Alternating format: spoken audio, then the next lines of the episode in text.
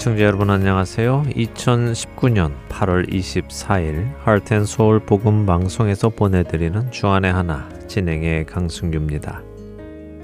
지난 한 주도 예수님을 대적하는 세력에게는 틈을 주지 않고 동시에 생명 되시는 예수 그리스도를 전하신 여러분들 되셨으리라 믿습니다.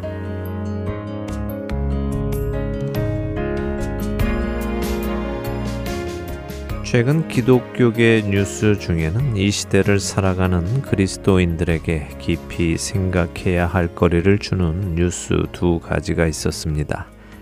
두 가지 뉴스지만 사실 그 주제는 하나였는데요. 먼저는 미국 메릴랜드의 대형 교회인 Covenant Life Church의 담임 목사였던 조슈아 해리스 목사가 지난 20년 동안 가정을 꾸려왔던 아내와 이혼을 선언하고 자신은 더 이상 기독교인이 아니다라고 밝힘으로 많은 기독교인들에게 충격을 주었습니다. 자슈아 해리스 목사는 1997년 결혼 전 로맨틱한 데이트를 하는 것은 성경적으로 옳지 않음을 강조한 책 I Kiss Dating Goodbye를 발간하여 100만 부 이상의 판매를 올리며 기독교계의 영향력 있는 인사로 주목을 받기 시작했습니다. 이후 2004년에는 말씀드린 메릴랜드의 Covenant Life 교회의 담임 목사로 부임하여서 2015년까지 초대형 교회로 성장시키기도 했지요. 그러나 2015년 갑작스럽게 신학 공부를 하겠다며 담임 목사직을 사임하고는 교회를 떠났습니다. 그런데 2016년부터 그동안 자신이 해왔던 주장들을 하나씩 철회하기 시작했다고 하네요. 그리고는 얼마 전 급기야 자신은 예수님을 믿는 신앙에 있어서 커다란 변화를 겪고 있다며 자신이 겪는 이 상태를 세상 말로 하자면 지었던 것을 다시 해체시키는 것이며 성경적인 용어로 말하면 떨어져 나간 것이라고 말했습니다. 또한 그는 자신에게 있는 모든 수단을 동원해 내린 기독교인의 정의에 따르면 자신은 기독교인이 아니다라고 말했지요. 첫 찬양 함께 하신 후에 말씀 나누겠습니다.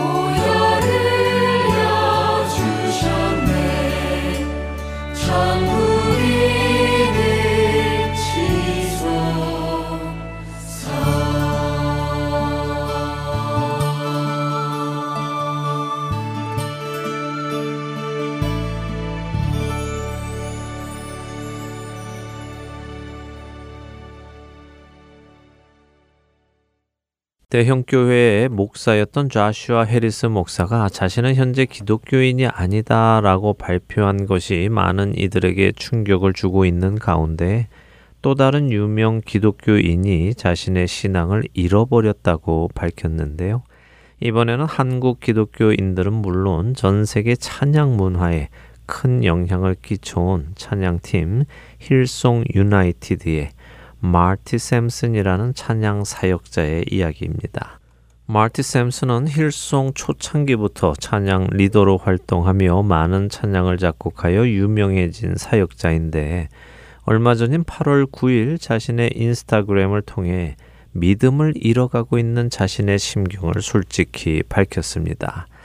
그는 이제 진실을 말할 때가 된 것 같다며 그동안 자신이 겪었던 신앙 갈등과 그 결론을 담담히 써내려갔습니다. 자신은 지금 믿음을 잃어가고 있으며 그 사실이 자신에게 별로 큰 영향을 끼치지도 않는다고 말했습니다.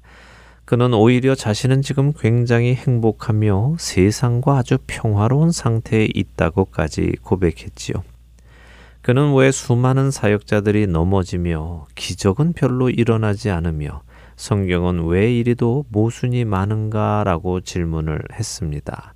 그러나 아무도 거기에 대해 말하려 하지 않는다고 비판도 했지요. 더 나아가 마틴은 어떻게 하나님께서는 사랑의 하나님이라 하면서도 단지 믿지 않는다는 이유로 수억 명의 사람들을 지옥에 보내는지도 이해할 수 없다고 했습니다. 또한 그는 기독교인들은 세상에서 가장 아름답고 사랑스러운 사람일 수도 있지만 동시에 세상에서 가장 정죄를 잘하는 사람일 수도 있다며 자신은 이런 사람들과 함께 하고 싶지 않다고 했습니다. 그는 그냥 믿어라 하는 진리가 아니라 참된 진리를 찾고 싶다고 고백했습니다.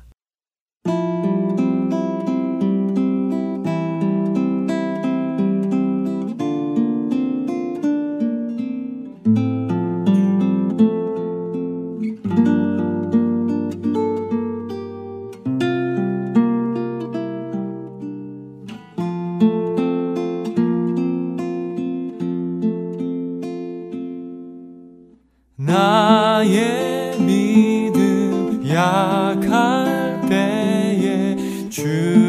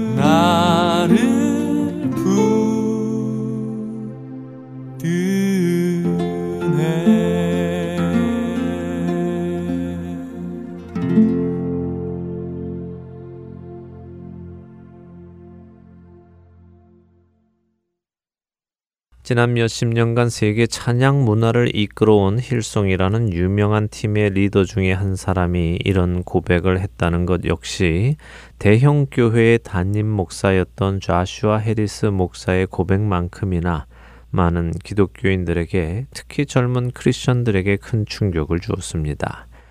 더 이상 자신들이 그리스도인이 아니라고 고백하는 이들의 모습을 접하며 한쪽에서는 배교자라며 강하게 질타를 하기도 합니다. 또 특별히 찬양 인도자였던 마티 샘슨의 경우 그가 해오던 음악이나 문화를 보면 너무도 세속적이었기에 이러한 결과를 가지고 온 것이 어찌 보면 당연한 일이라고까지 말하기도 하지요. 그리고 더 나아가 그가 속해 있던 힐송 유나이티드라는 단체까지 비난을 하기도 합니다.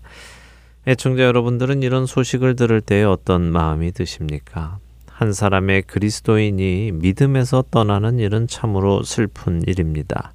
믿음에서 떠난다는 것은 생명에서 사망으로 옮겨간다는 의미이기 때문이지요.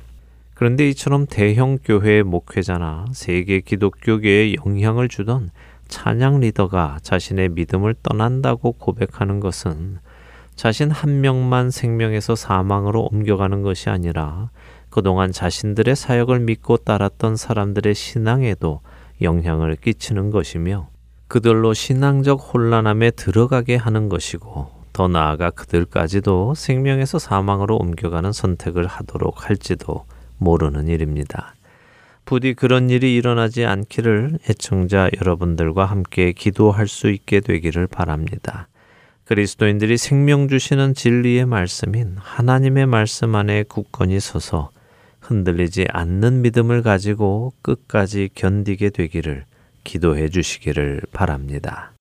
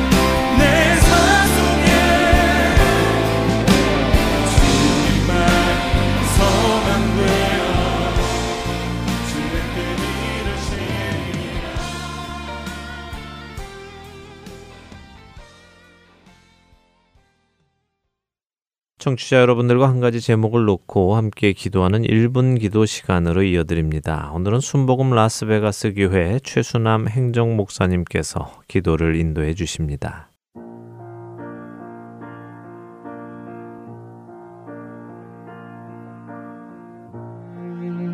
헐텐 서울 복음 방송 1분 기도 시간입니다.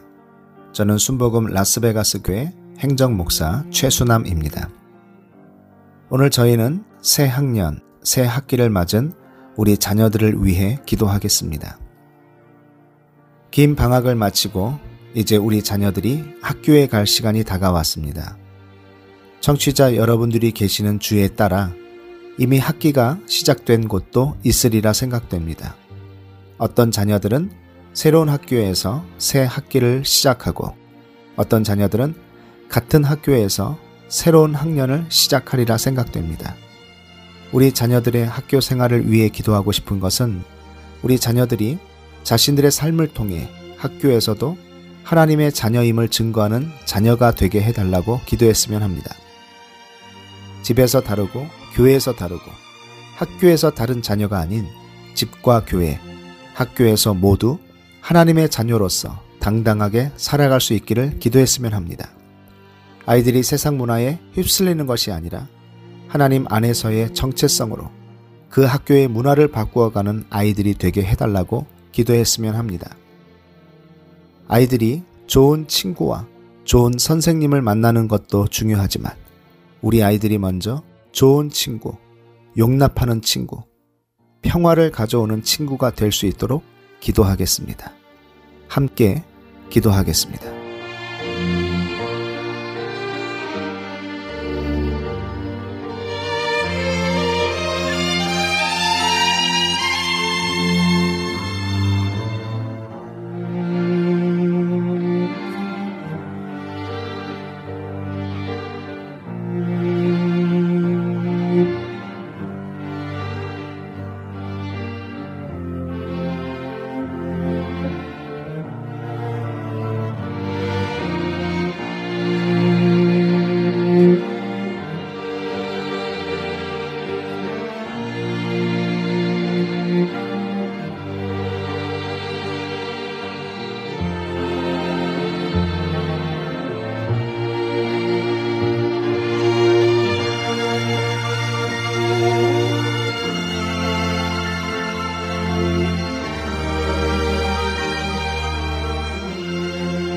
사랑의 하나님 아버지, 우리에게 자녀들을 주셔서 감사합니다.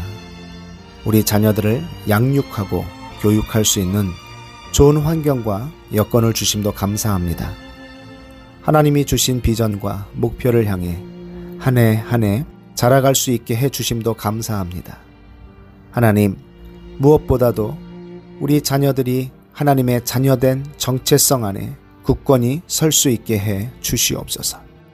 세상 문화에 휩쓸리고 그 문화에 자신들을 맞추기 위하여 노력하는 자녀들이 아니라 하나님의 나라를 가져오는 자녀들이 되게 해 주시옵소서. 하나님이 보여주신 사랑과 평강이 우리 자녀들의 말과 행동에서 흘러 넘치게 해 주시옵소서.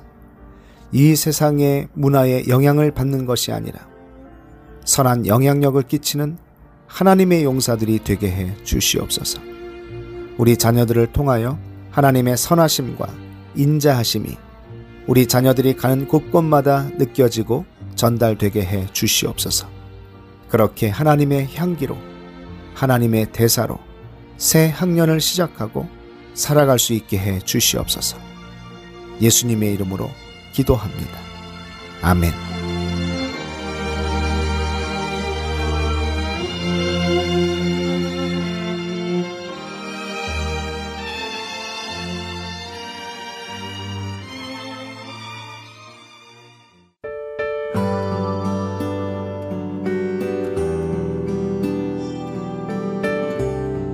할트앤 서울 복음 방송 청취자 여러분 안녕하십니까? 유병성 목사입니다. 세상에는 소망 없이 살아가는 영혼들이 많습니다.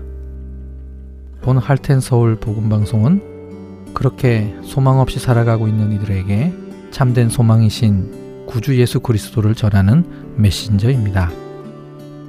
귀 있는 자들에게 예수님만이 참된 소망이며 생명이심을 널리 알리는 이 사역을 위해 기도와 물질로 동참하기 원하시는 분들은 전화번호 602-866-8999으로 문의 주시기 바랍니다.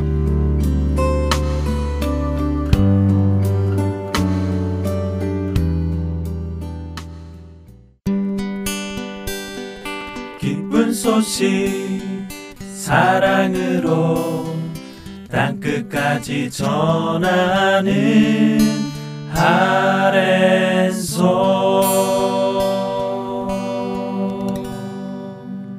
스스로 왕이 되어 살아가던 구약의 어두운 사사 시대 속에서도 구원의 손길을 거두지 않으시는 하나님을 만나는 시간입니다. 사사기 강해로 이어드립니다.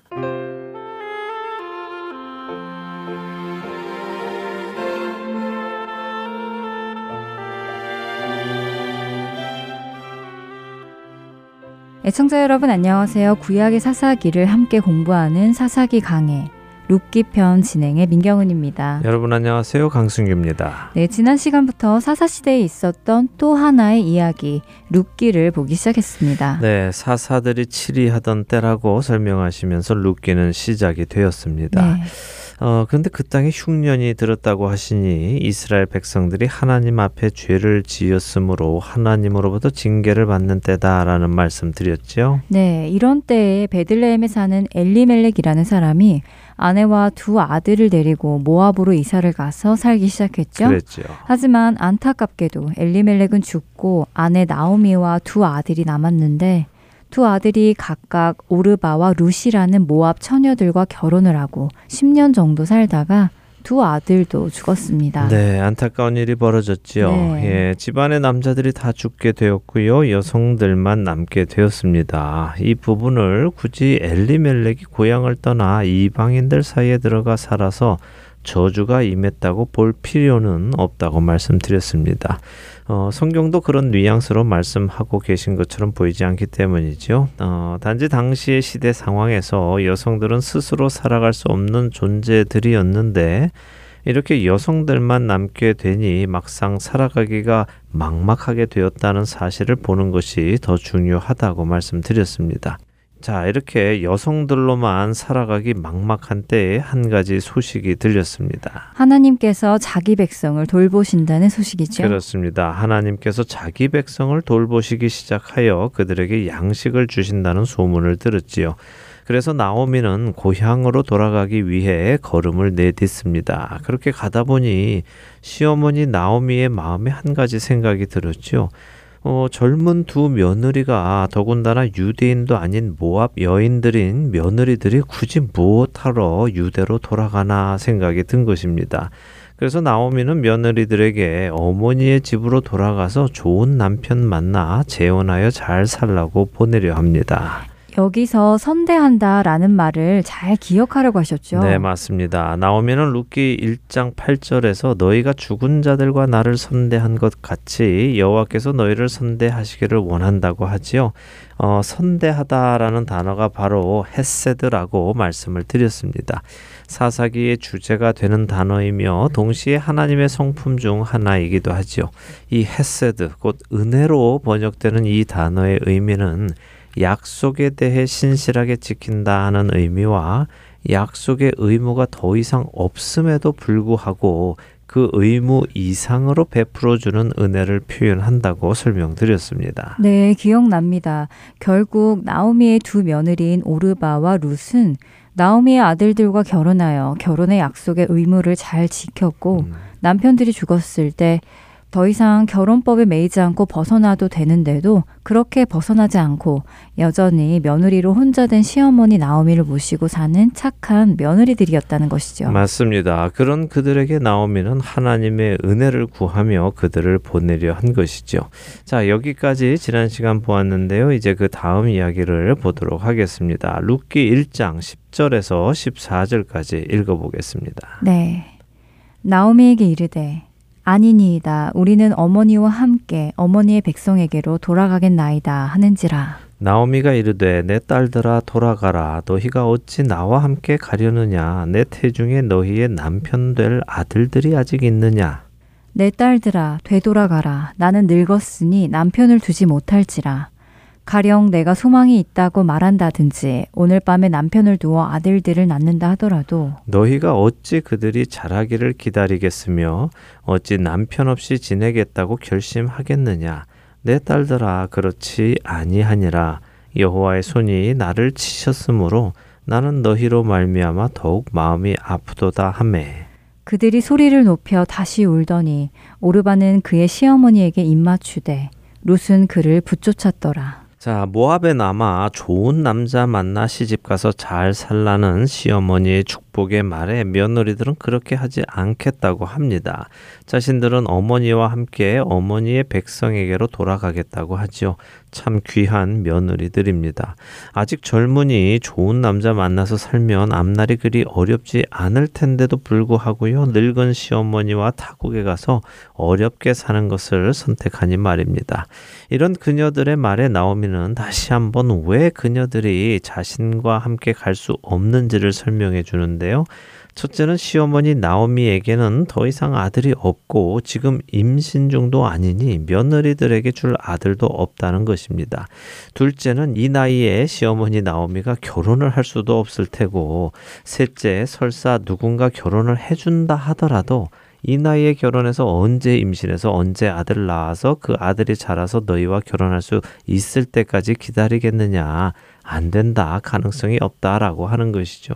그러면서 여호와 하나님께서 나를 치셔서 나는 이렇게 소망이 없는 사람이 되었으니 소망 없는 내 곁에 머물려 하지 마라. 너희가 그럴수록 내 마음이 더 아프다 하면서 나오미가 그들을 설득합니다. 그러자 며느리들이 다시 옵니다. 그런데 오르바는요, 나오미의 이야기를 듣고 마음을 바꾸었습니다. 나오미에게 입을 맞추었죠. 어, 이별의 입맞춤이군요. 예, 그렇죠. 오르바는 나오미의 말대로 어머니의 집으로 돌아가 새로 시집을 할 생각으로 마 음을 바꾼 것입니다. 그러나 룻은 오히려 나오미를 붙쫓았다라고 하시죠. 이 붙쫓다 하는 것은 다바크라는 히브리어인데요. 풀로 붙이는 것을 의미합니다. 아주 시어머니와 하나가 되겠다는 의미군요. 네. 떨어지지 않겠다는 마음의 결단이 보입니다. 맞습니다. 오르바는 누군가의 아내가 될 권리를 선택했습니다. 그러나 룻은 누군가의 아내가 될 권리를 포기한 것입니다. 이제 15절에서 18절을 또 읽어보겠습니다. 네. 나오미가 또 이르되 보라 내 동서는 그의 백성과 그의 신들에게로 돌아가나니 너도 너의 동서를 따라 돌아가라 하니 룻이 이르되 내게 어머니를 떠나며 어머니를 따르지 말고 돌아가라 강권하지 마옵소서. 어머니께서 가시는 곳에 나도 가고 어머니께서 머무시는 곳에서 나도 머물겠나이다. 어머니의 백성이 나의 백성이 되고 어머니의 하나님이 나의 하나님이 되시리니 어머니께서 죽으시는 곳에서 나도 죽어 거기 묻힐 것이라. 만일 내가 죽는 일 외에 어머니를 떠나면 여호와께서 내게 벌을 내리시고 더 내리시기를 원하나이다 하는지라. 나오미가 룻이 자기와 함께 가기로 굳게 결심함을 보고 그에게 말하기를 그치니라. 자, 나오미는 룻에게 오르바는 결혼과 함께 유대인이 되었고 하나님의 백성으로 살다가 이제 모압인으로 돌아갔고 자신이 섬기던 신들에게로 돌아갔다. 그러니 너도 동서처럼 돌아가라 라고 말을 합니다. 자, 아까 시어머니 나오미가 세 가지 이유를 대며 왜 자신을 따라와서는 안 되는지를 설명했지요. 네. 그러자 이번에 룻은 자신에게 왜 따라오지 말라고 해서는 안 되는지를 또 다섯 가지로 설명을 합니다. 첫째는 어머니 가시는 곳에 나도 갈 것이기에 안 된다는 것이고요. 둘째로는 어머니 머무시는 곳에 나도 머물 것이기에 안 된다는 것입니다. 셋째 어머니의 백성이 나의 백성이 될 것이기에 안 된다는 것이며 넷째로 어머니의 하나님이 나의 하나님이 될 것이기에 안 된다는 것입니다. 다섯 번째로 어머니께서 죽으시는 곳에 나도 죽어서 묻힐 것이니까 안 된다고 하는 것입니다.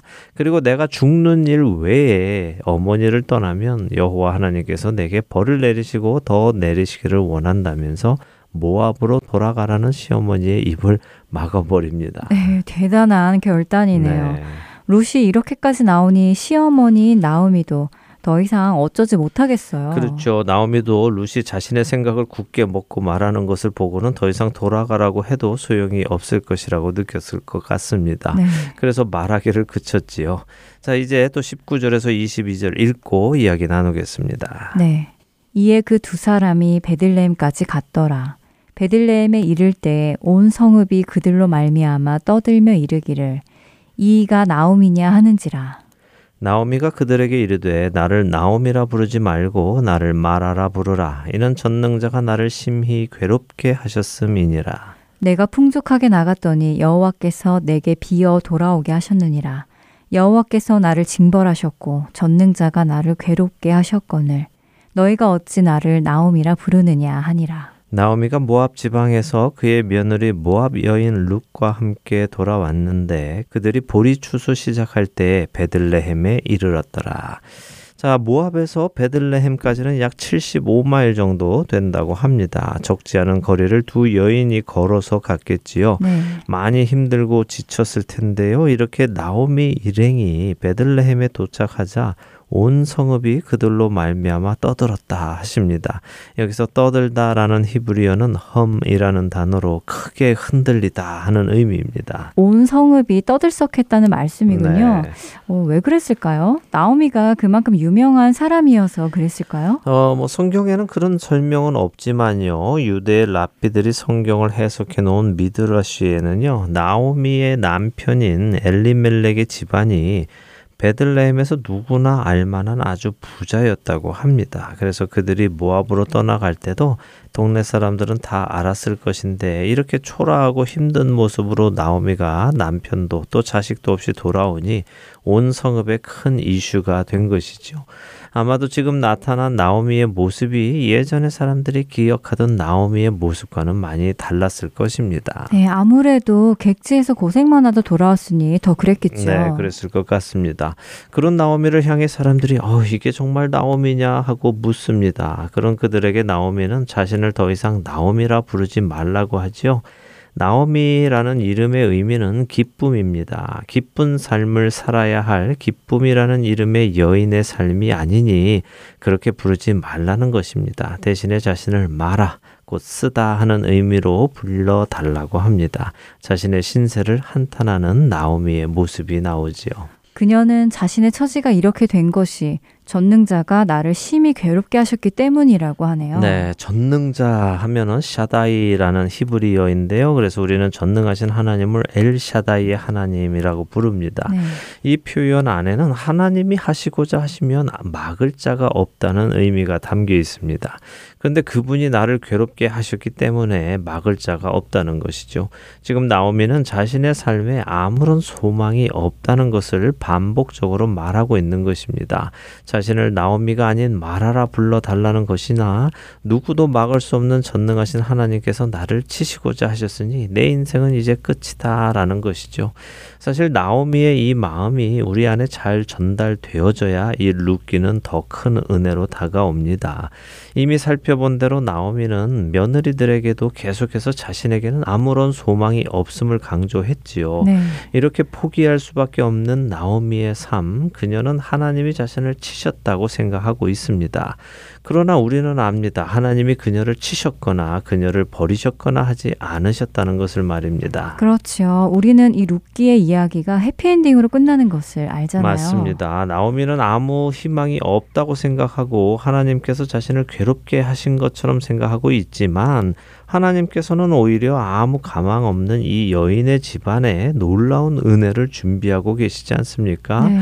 우리의 삶도 마찬가지입니다. 우리는 종종 일이 어려워지고 상황이 나빠지고 힘들어지면 아, 정말 소망이 없다. 내가 뭘 잘못했는지 하나님께서 나에게 벌을 주고 계신다. 나를 치신다. 이런 생각을 하게 됩니다. 네. 뭐 실제로 우리가 어떤 죄를 저지르고요. 하나님의 뜻에 어긋나는 일을 할 때면 하나님께서 돌이키게 하시기 위해서 그러실 수도 있습니다. 그러나 내가 어떤 죄를 저지르지 않았다 하더라도 하나님께서 놀라운 계획 안에서 우리에게 어려움을 허락하실 수도 있지요. 욥의 경우도 그랬고요. 지금 나오미의 경우도 그렇습니다. 그러니 우리가 함부로 판단하지 말고 어떤 상황에서도 하나님을 믿고 의지하며 소망을 잃지 말아야 하는 것입니다. 그렇네요. 함부로 판단하고 나면 나중에 하나님께서 모든 것을 회복시켜 주실 때 나의 믿음 없었음을 부끄러워하게 될 수도 있을 것 같습니다. 네, 그럴 수 있죠. 네. 예. 하나님을 의심했던 민망함을 경험하실 수 있을 것입니다. 네. 그러나 나오미의 다음 말에서도 우리는 그런 것을 또 느낍니다. 나오미는 자신이 풍족하게 나갔는데 비어 돌아왔다고 합니다. 그것은 재산도 의미하겠지만 남편과 아들들도 의미하겠지요. 그녀는 하나님께서 자신을 징벌하셨다고 생각하지만 성경은 하나님께서 그녀를 징벌하셨다고 표현하지 않습니다. 이것은 나오미 개인의 생각일 뿐이죠. 자, 1장의 마지막 절은 나오미가 돌아온 때가 보리 추수를 시작할 때임을 기록하십니다. 이 말씀은 뒤에 가서 룻기를 이해하는 데 아주 중요한 정보가 됩니다. 잘 기억하시기 바랍니다. 보리 추수는 초실절에 시작을 합니다. 초실절은 유월절의 끝날부터 시작을 하지요. 또 이 초실절은 맥추절이라고도 부릅니다. 이것을 기억해 주시기 바라고요. 이제 2장으로 넘어가겠습니다. 2장 1절에서 3절을 보겠습니다. 나오미의 남편 엘리멜렉의 친족으로 유력한 자가 있으니 그의 이름은 보아스더라. 모압 여인 룻이 나오미에게 이르되 원하건대 내가 밭으로 가서 내가 누구에게 은혜를 입으면 그를 따라서 이삭을 줍겠나이다 하니 나오미가 그에게 이르되 내 따라 갈지어다 하매 루시 가서 베는 자를 따라 밭에서 이삭을 줍는데 우연히 엘리멜렉의 친족 보아스에게 속한 밭에 이르렀더라. 자, 나오미는 자신의 신세가 이렇게 된 것이 하나님 때문이라며 말하고 있던 때에 하나님께서는 보리 추수를 시작할 때 그녀가 베들레헴에 돌아오게 하셨고요. 보아스라는 한 친족을 준비해 놓으셨죠. 믿음의 눈으로 이런 하나님의 손길을 우리가 볼 줄 알아야 합니다. 보아스라는 사람의 이름이 처음 등장을 합니다. 유대 랍비들은 전통적으로 보아스를 80세의 호랍이라고 말을 합니다. 음. 그리고 나오미가 베들레헴에 돌아오던 날 보아스의 아내가 죽었다고 하기도 하지요. 뭐 물론 성경에는 그런 이야기가 나오지 않습니다만 유대 랍비들은 그렇게 생각하고 있다는 것을 말씀드리는 것입니다. 네. 그런데 보아스의 나이를 80세로 본다고요? 네. 그럼 꽤 나이가 많은 것이네요. 예, 뭐 정말 80세였다면 그렇다고 봐야겠지요. 어, 그러나 말씀드린 대로 성경은 그의 나이를 이야기하지는 않습니다. 그러나 나중에 우리가 살펴보면요.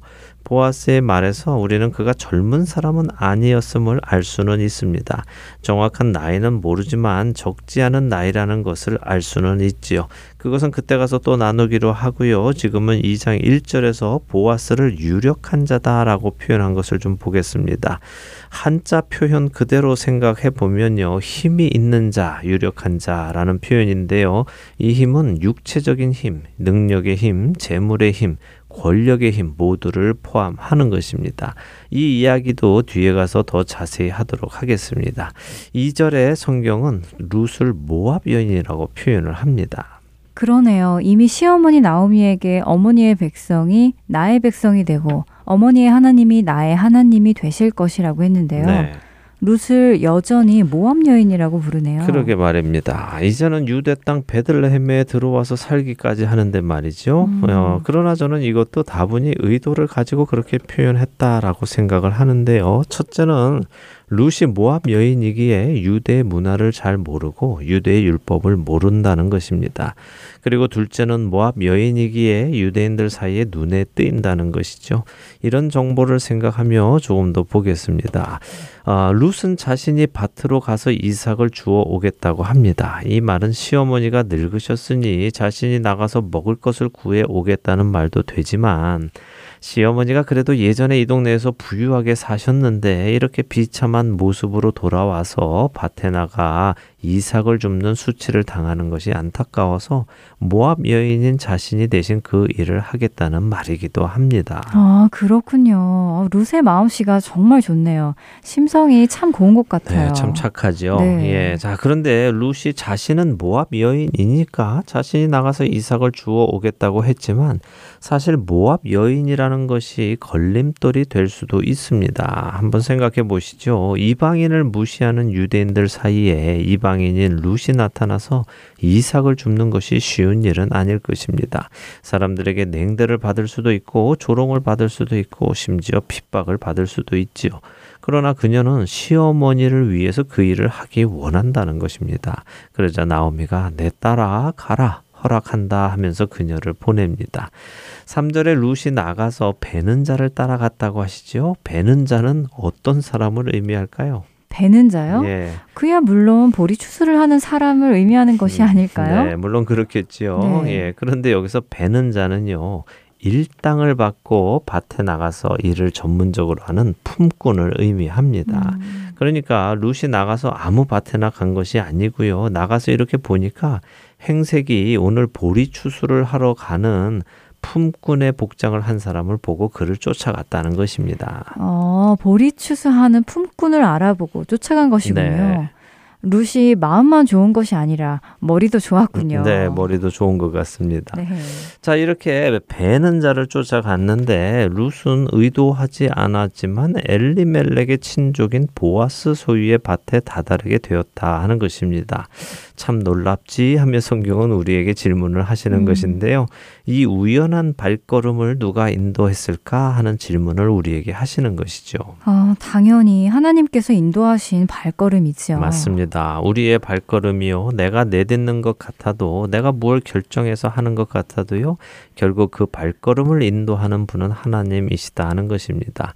잠언 16장 9절에 보면 사람이 마음으로 자기의 길을 계획할지라도 그의 걸음을 인도하시는 이는 여호와시니라라는 말씀이 있습니다. 바로 이런 상황에 꼭 들어맞는 말씀이죠. 자, 오늘은 여기까지 보도록 하고요. 다음 시간 보아스의 밭에 가게 된 룻에게 어떤 일이 일어나는지를 자세히 보도록 하겠습니다. 나오미는 하나님이 자신을 치시고 벌하셨다고 생각하지만 하나님께서는 나오미를 건지시고 그녀를 위한 일을 준비하고 계신다는 것이 참 마음에 와닿습니다. 네. 혹시라도 저도 어려운 상황에서 그런 모습이 되지는 않을까 음. 돌아보게 되었습니다. 동시에 롯이 마음을 먹고 이삭을 주우러 나갔지만 그녀의 발걸음을 인도하시는 분은 하나님이시라는 것에 다시 한번 용기를 갖게 되네요. 네. 한 주간도 그런 주님 안에서 소망을 가지는 우리가 되기를 바라며 사사기 강해 룻기편 다음 시간에 계속해서 말씀 듣겠습니다. 네, 한 주간도 주 안에서 평안하시기 바랍니다. 다음 주에 뵙겠습니다. 안녕히 계십시오. 안녕히 계세요.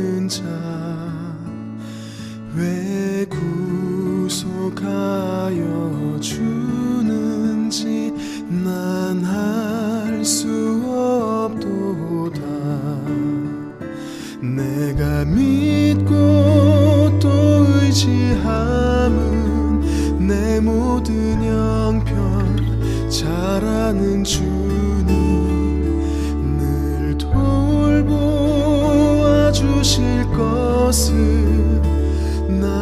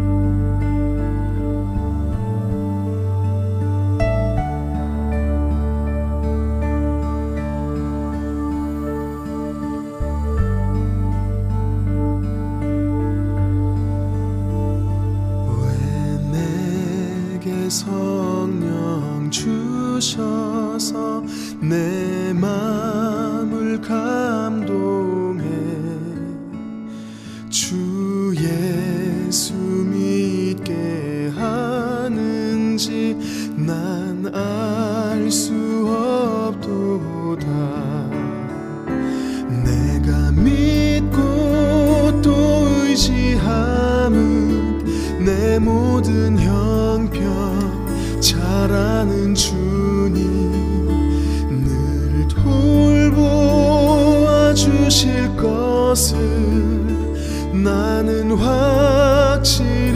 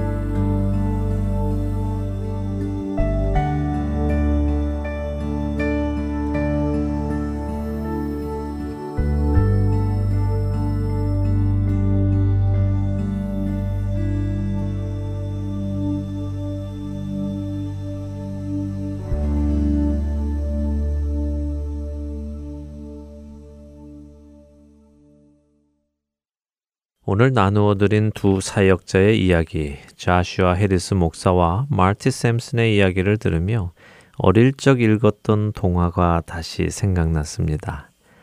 바보들의 눈에는 보이지 않는다는 옷을 만든다는 두 재봉사의 말에 옷을 좋아하는 왕은 그들에게 많은 돈을 주며 그 옷을 만들도록 지시했고 사실은 아무것도 없으면서도 마치 멋있는 옷이 있는 것처럼 보여주는 두 재봉사의 모습에 사람들은 보이지 않으면서도 자신이 바보가 될까봐 보이는 척 한다는 동화 기억하시리라 생각합니다. 바로 벌거벗은 임금님이라는 동화지요. 왜 그 동화가 생각났느냐고요? 그 동화 안에서 사람들은 자신의 체면 때문에 보이지 않는 것을 보이지 않는다고 솔직히 말하지 못하고 보이는 척 하며 행동했습니다. 보이지 않는 자신이 바보라는 것을 다른 사람에게 알리고 싶지 않았기 때문이지요. 그러나 오직 솔직한 한 아이가 임금님이 벌거벗고 다닌다는 사실을 이야기하므로 모든 사람들은 자신들의 솔직하지 못했음을 인정하게 됩니다. 저는 오늘 전해드린 좌슈아 해리스 목사와 찬양 리더 마티 샘슨의 이야기를 배교의 관점으로 보기에 앞서 어쩌면 이 시대의 많은 기독교인들 중에도 이런 모습을 가지고 있는 사람들이 있을지 모르겠다는 생각이 먼저 들었습니다.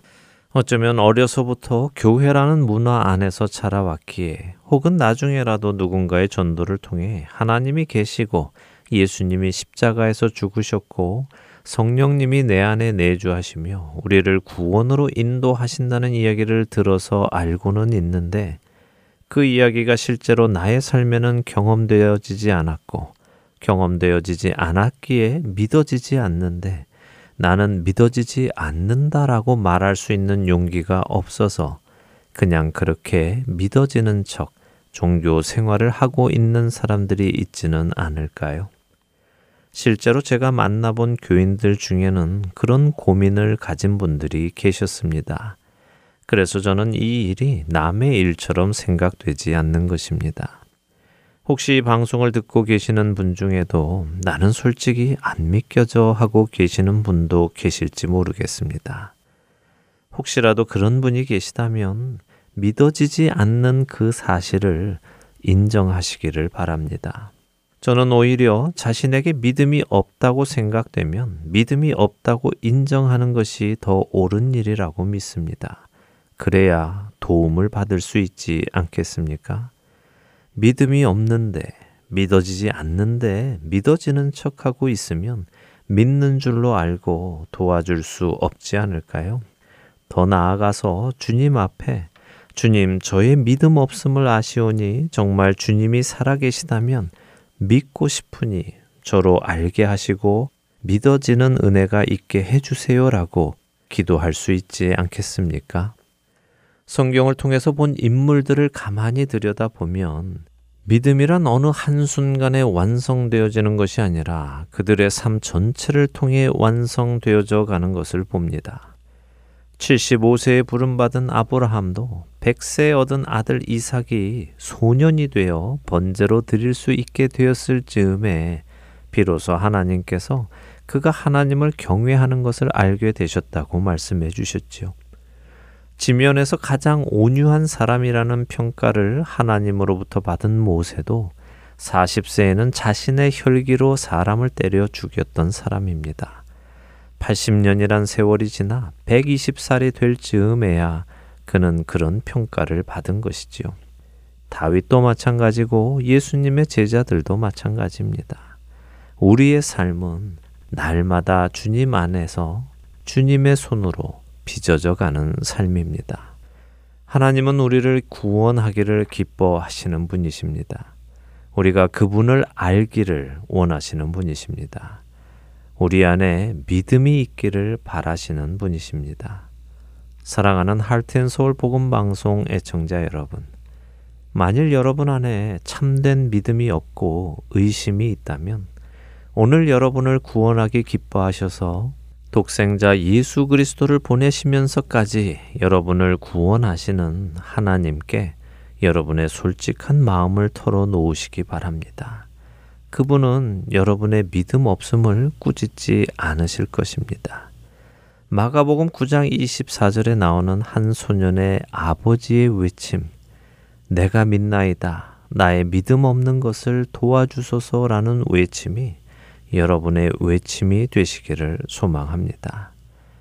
또한 부디 자슈아 해리슨과 마티 샘슨도 믿음 없음을 하나님께 고백하고 하나님께서 극률이 여겨 주셔서 다시 돌아올 수 있게 해 주시기를 기원하며 여러분 중에도 믿음 없으신 분들이 계시다면 믿음이 생기게 해 주시기를 기도드립니다. 그리고 믿음이 있으신 분들의 믿음은 날마다 더욱더 견고히 서가게 해 주시기를 소망합니다. 함께 해주신 여러분들께 감사드리면서 오늘 주안의 하나 여기에서 마치겠습니다. 다음 주에 다시 찾아뵙겠습니다. 지금까지 구성과 진행의 강순기였습니다. 애청자 여러분, 안녕히 계십시오. 나 비로소 이제